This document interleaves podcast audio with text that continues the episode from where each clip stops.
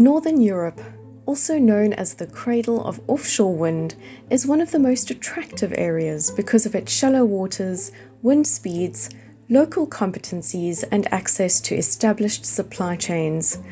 It's a critical piece of real estate, and it's the center of Statkraft's new strategic focus on offshore wind. David Flood, Senior Vice President of Offshore Wind at Statkraft, explains why the Norwegian hydropower giant has returned to offshore wind and is now working to position itself as an industrial developer and operator in the sector. With the evolution of hybrid projects, the potential development of offshore supergrids, Coupled with the hydrogen agenda, Flood makes a good case for offshore wind as one of the most vibrant and promising renewable energy sectors of our time. I'm Pamela Largue, and you're listening to the Energy Transitions Podcast.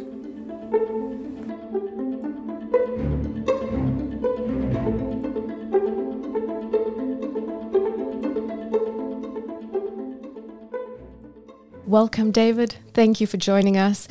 Let's dive straight in to talking about offshore wind. It really is an exciting sector to be working in. In your opinion, what are the top three reasons why we should be focusing on offshore wind? What makes it exciting for you?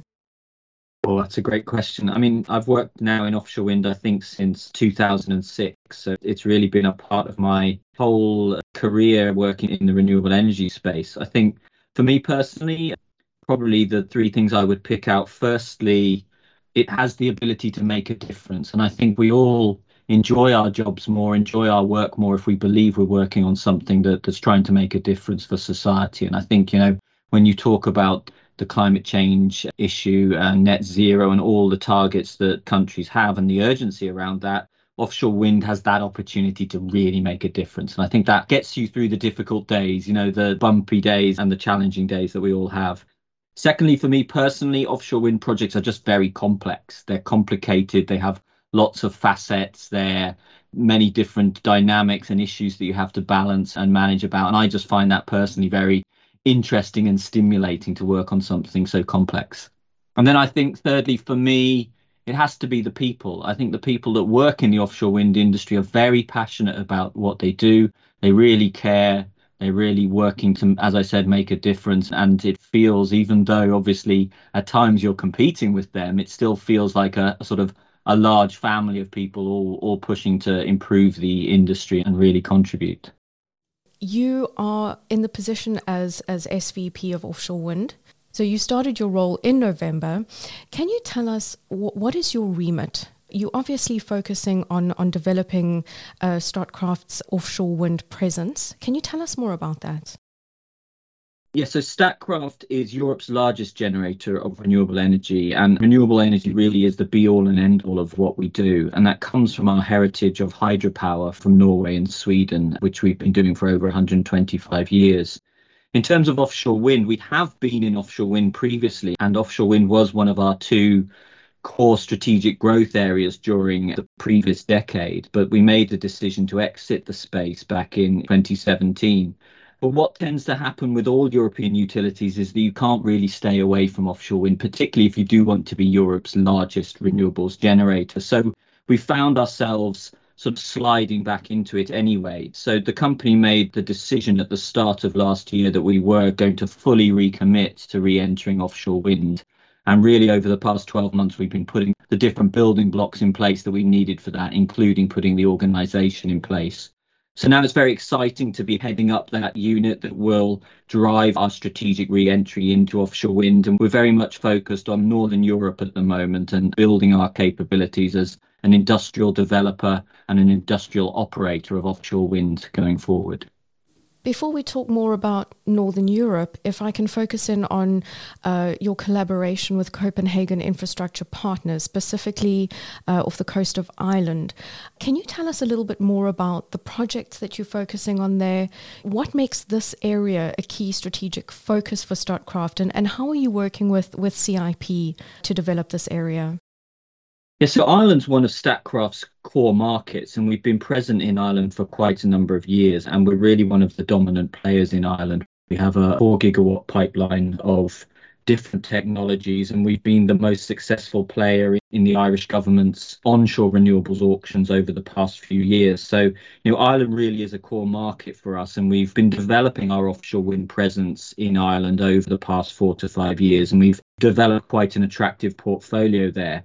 What we felt we needed was a really strong industrial partner in offshore wind who had the experience and capabilities to work alongside us and help us to really develop those projects and drive them forward. So we've been delighted to bring in Copenhagen Infrastructure Partners who have you know a massive global presence in offshore wind and they're going to work alongside us in a joint venture organization to help us mature those projects.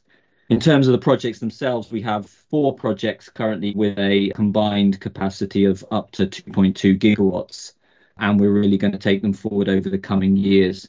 The flagship project there is the project we call NISA, which is the North Irish Sea Array.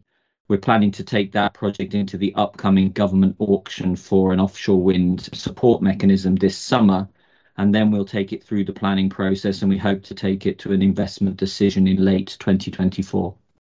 Am I correct in understanding, David, that your your activities around Ireland are very much also linked to the progress you want to make in, in Northern Europe, for example, in the North Sea. You obviously have uh, have your eyes fixed on that area as well. It's, it's a hot piece of real estate. Uh, what are your mm. plans for, for development in the North Sea? I think you're absolutely right. In a way, you could describe sort of Northern Europe and the North Sea as the cradle of offshore wind in many ways. You know, it's now a global industry, but it really started in the wider North Sea area. And it's an attractive area for a number of reasons. I mean, firstly and most importantly, it has the fundamentals. You know, it has shallow water, it has excellent wind speed, and it has a lot of capabilities and competencies within the nations that are in that area, particularly with the oil and gas heritage that we have. Secondly, it's very strong in terms of having access to the supply chain who can actually help us to deliver the project. You know, particularly you would look at Denmark with Vestas and Siemens, but also a lot of the foundation, vessel, logistics, etc., etc. Thirdly, I think it's really, you know, we have to give credit to the various European governments has very much been driven as well by their foresightedness on having strong targets. And with those targets, offshore wind has been a clear technology that's helped them to meet those. And then lastly, I think you know what we're going to see more and more for Northern Europe being quite relevant is the interconnectedness that you can get, the ability that offshore wind has to help couple those markets together and help the different countries deal with the sort of system integration challenge of having large volumes of renewables. So for us, obviously, then Northern Europe becomes extremely attractive, both in terms of our Irish activities, but also being a Norwegian state owned company, we're very interested and very passionate about the upcoming Norwegian offshore wind activities as well. So the two of those together make Northern Europe the obvious place for us to focus. You also mentioned uh, specifically Denmark. David, we saw in the news recently that there was talk about the uh, Danish Energy Agency tweaking the policy for, for offshore wind. And it looks like they've tweaked the open door uh, offshore wind development procedure more specifically. And I think it's causing some uncertainty perhaps in the investment landscape and perhaps uncertainty around what will happen to the 20 gigawatts of offshore wind currently under development. And it brings to mind that the policy frameworks can really help or hinder the development of offshore wind. Would you care to comment on this for us? Absolutely. I mean, I can't comment too specifically on the Danish situation, but I do think it illustrates that governments have a dilemma here. Offshore wind is clearly a crucial building block or lever that they can pull in delivering on their sort of net zero and security of supply issues. But what they also want to do is make sure that they're capturing the local benefits for their society from delivering these large infrastructure projects. And you can see that they wrestle with those dilemmas in the various processes that governments are laying out to allocate development rights and lease options, which we've seen around the world have been highly lucrative in some cases. So I think, although not being close to the Danish issue, I suspect it's again the government trying to struggle and wrestle with those different challenges, which I have a lot of sympathy with. I think our core message as Statkraft and being who we are is that we simply can't take the foot off the pedal in terms of the pace that we need to deploy large volumes of green electrons. We all need to be laser focused on trying to deploy as much as we can as quickly as possible. And I don't envy them the challenge of trying to balance those different competing agendas.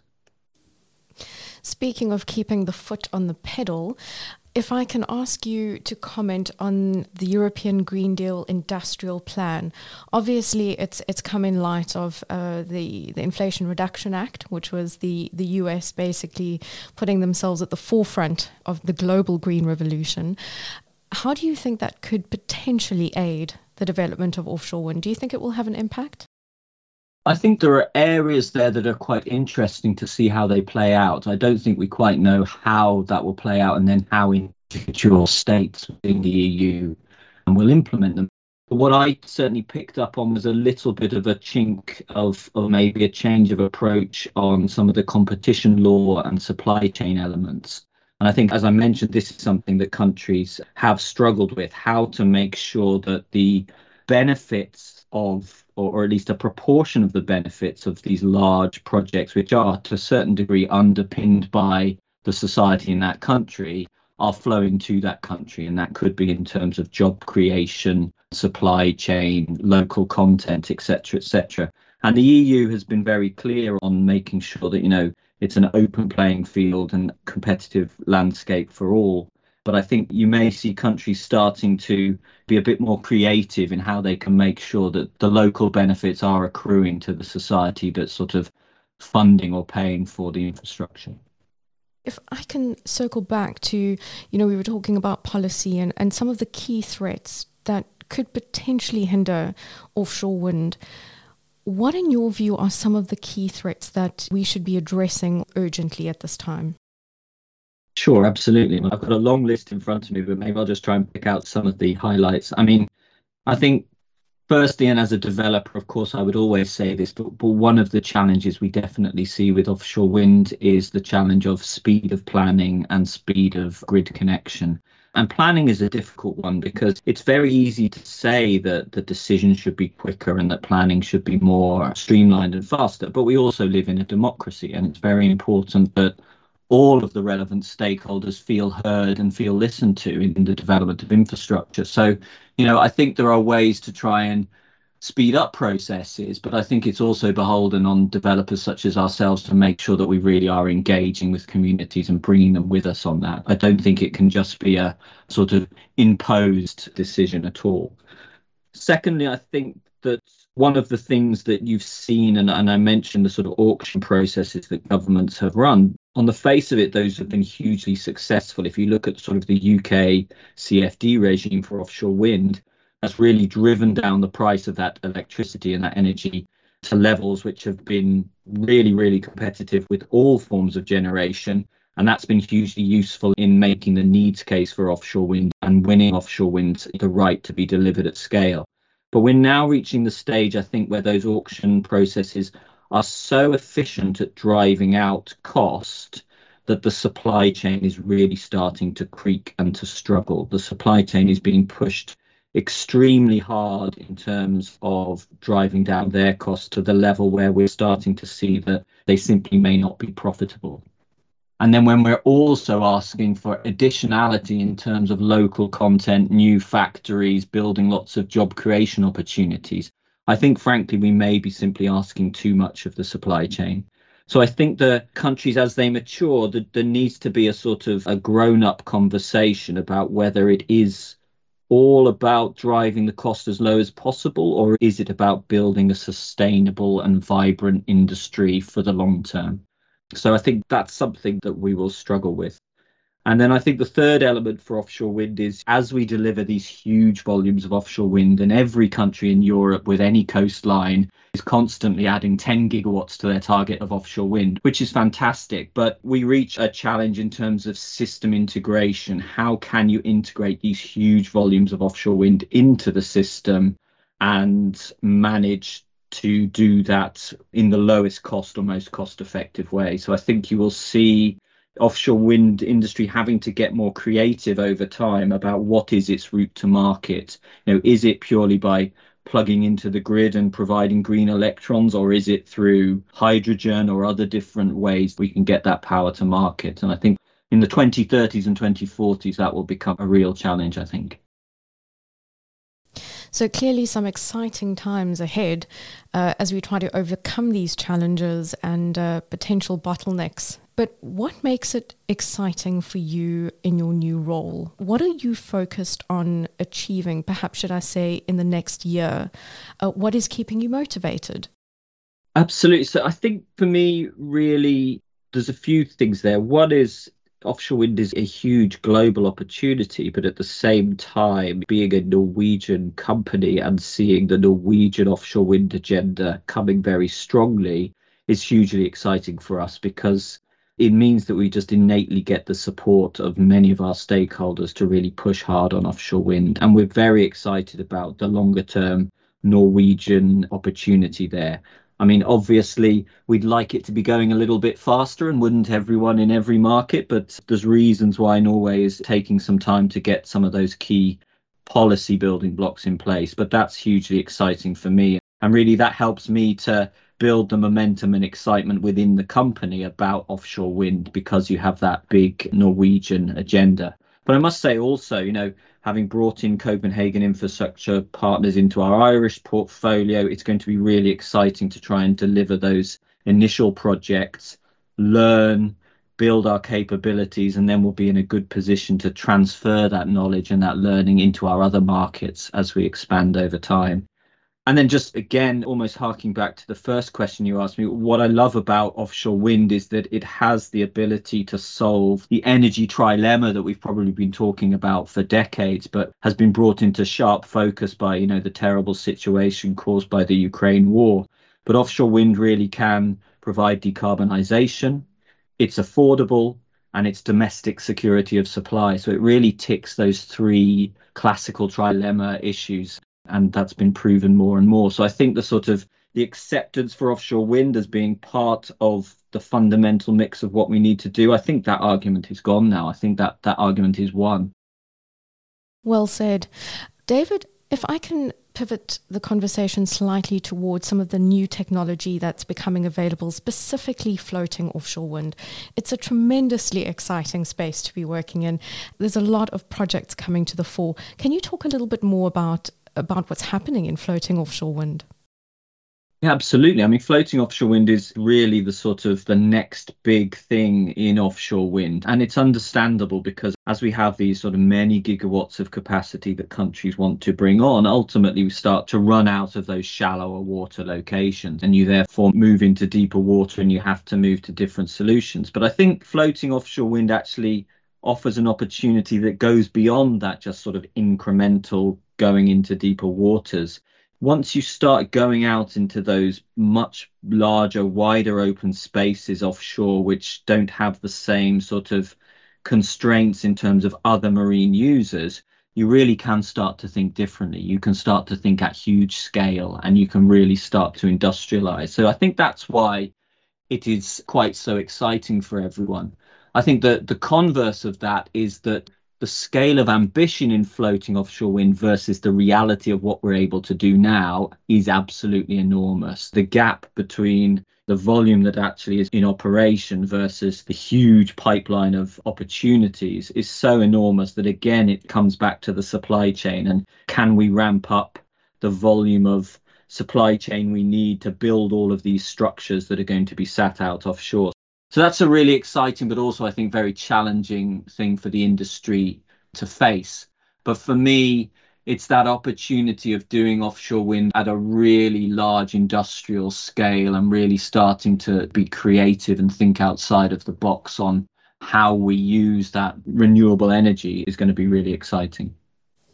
That is exciting. But am I correct in understanding that as we sort of increase the, the industrial scale of, of wind production, would you then have greater challenges with system integration, which you, you mentioned earlier?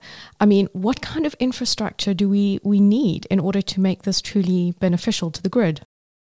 Yeah, that's exactly right. And I think, you know, that will be the challenge we get. I mean, a lot of the societal impacts that are the most difficult to deal with in terms of offshore wind is not actually driven by the offshore wind farms themselves. It's often driven by the need to reinforce the grid infrastructure in coastal areas in order to facilitate the power coming onto shore. And you know, you can certainly see that, for instance, in East Anglia, which is you know it is called by protesters the Chaos Coast not because of the offshore wind itself, but because of obviously the nuclear that is there, but also the overhead lines, the substations, etc., etc. So, you know, offshore wind being built at this large volume is going to start to hit that challenge of how does it get its product to market and it's dependent on the building of very large overhead lines and reinforcements etc i think two really interesting things are starting to develop that can help to deal with that problem one is we're seeing the evolution of hybrid projects. And when we talk about hybrid projects in offshore wind, what we mean is an offshore wind farm that could be then coupled to two different geographical markets. So, for instance, between Norway and the UK or something like that. And then you can actually start to leverage the different demands of those two different markets to reduce the infrastructure you need at both ends and also help both markets manage their system integration. So, you know, I think we can see those hybrid projects coming. Ultimately, that may result in what's been talked about as sort of an offshore super grid in the fullness of time. But I think actually, you know, it's more likely to be those dedicated pieces of infrastructure that couple two markets that can help to deal with the issues at both ends. So we're very interested and very focused in those sorts of big projects that can really help to manage those system integration challenges. And then I think, secondly, for me, the big thing you can expect to see coming as the cost of energy of floating offshore wind comes down, not just floating, but particularly floating, and electrolyzers come down, is the coupling of offshore wind with the hydrogen agenda. I think the hydrogen, the green hydrogen agenda is very exciting, but it simply needs enormous amounts of green electricity to work. And the only thing that can provide such enormous amounts is offshore wind. So I think there's a match made in heaven there if we can get it right, but it's also going to be dependent on getting the cost of energy down to levels that make sense. Do you think it could take some time before we start seeing that beautiful pairing of offshore wind and hydrogen? I mean, the cost effectiveness of fixed bottom offshore wind is extremely good. And those projects, you know, are being delivered at sort of grid parity, or even now you're seeing people bid, you know, prices below the price of the grid. So that's already there. But of course, the question is can you build enough of it to deliver the huge volumes we need for hydrogen? So that's what takes you into floating offshore wind. And I guess my view is that the next 10 years are going to be challenging in terms of asking the supply chain to, you know, drive down the cost to the sort of lower levels we're used to while also massively ramping up to deliver the volume we want. So I think it's going to be a challenging 10 years, but I can easily see that, you know, once we reach the 2030s and the 2040s and the supply chain has matured, then we're really going to have the opportunity to build out large volumes um, at the scale that we need to provide all these green electrons for hydrogen and ammonia and all these other things. But we've got to remember that in many ways that's the holy grail because if we can what we call in Statkraft sector coupling if you can couple together different sectors of the energy industry and you can use your very cheap ways of generating green electricity to help you decarbonize the transport and the heating and all those other sectors then that's when we really start to drive towards net zero. David it has been an absolute pleasure chatting with you and getting your insights on the offshore wind market. Is there anything further you would like to add before we conclude? Any insights or, or concluding remarks? One thing I haven't talked about, which it would be good to just mention, is the sustainability agenda. And, and, I just want to mention that because sometimes I think the renewable industry has been a little bit complacent that because we're decarbonising and we're doing good from that side, we don't need to focus quite so much on the sustainability agenda. But I think it's really beholden and really important for the offshore wind industry that we fully embrace that sustainability agenda and think about the total footprint of the impacts of our activities and relentlessly look to try and minimize those impacts all over the place. So I'm very keen for Statkraft and many other players to really take that sustainability challenge on and really see what good we can do out of offshore wind in addition to producing green electrons. But apart from that, no, it's been great to chat through. There's huge amounts going on. It's a really dynamic and interesting sector. And as I said at the start, you know, it's when you work in something where you really believe in the purpose of what you're doing, it really helps to get you through the tough days and get you through the bumps along the road. We wish you all the best for your new role at Statkraft and for the various projects that you're involved in. Hopefully, we can check in again soon with an update. Thank you very much. Thank you, David, and thank you to our listeners for joining us. Until next time.